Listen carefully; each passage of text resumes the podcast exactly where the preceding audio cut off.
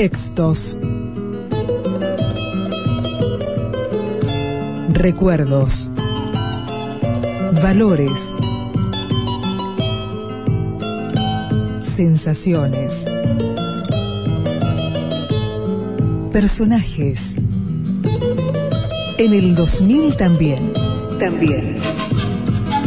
Las últimas palabras.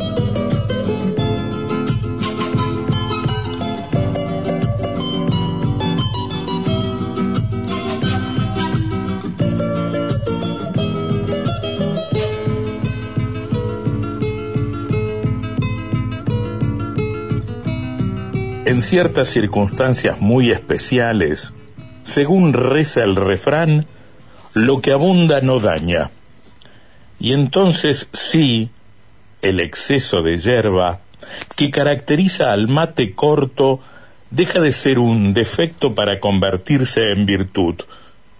Como ese mate se toma enseguida de un sorbo, la cebadora debe volver a llenarlo inmediatamente para que no se enfríe y volver a brindarlo al agasajado.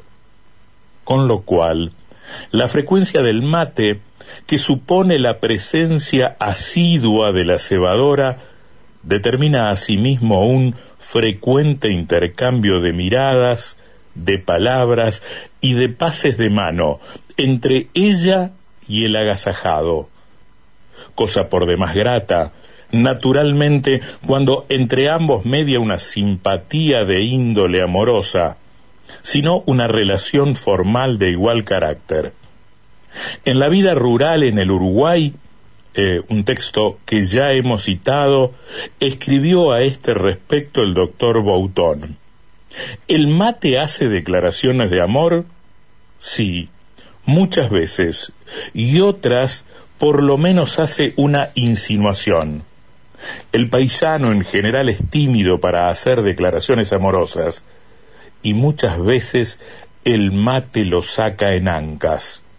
Sea la forma en que es ofrecido o brindado o recibido, que un entrelace de dedos.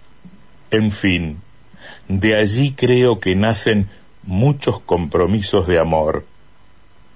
Esta es precisamente la situación que contempla el lenguaje popular del mate en su versión entrerriana, al atribuir este significado al mate corto. Quiero verte más seguido. En absoluta coincidencia, pues este significado le sirve textualmente de, octosílabo final, la copla popular dice el mate me gusta corto, si me lo ceba el cariño, porque con eso me dice quiero verte más seguido. Otra copla expresa el mismo significado por oposición a lo que ocurre si el mate está largo. Dice, alegrate corazón, que me lo cebe cortito, porque si lo ceba largo, no nos vemos tan seguido.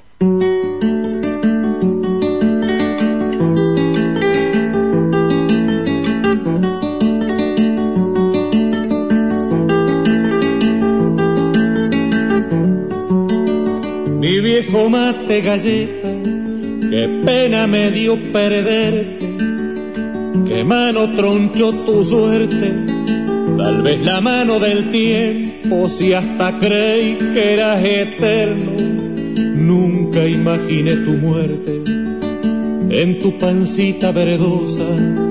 Cuántos paisajes miré, cuántos versos hilvané, mientras gozaba tu amargo, cuántas veces te hice largo, y vos sabías por qué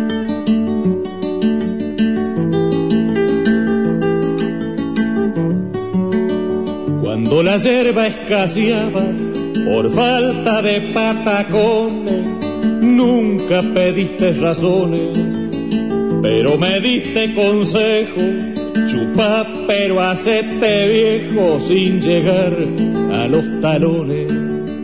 Y en esos negros inviernos, cuando la escarcha blanqueaba, tu cuerpito calentaba manos con su calor, pa' que el amigo cantor se prendiera a la guitarra.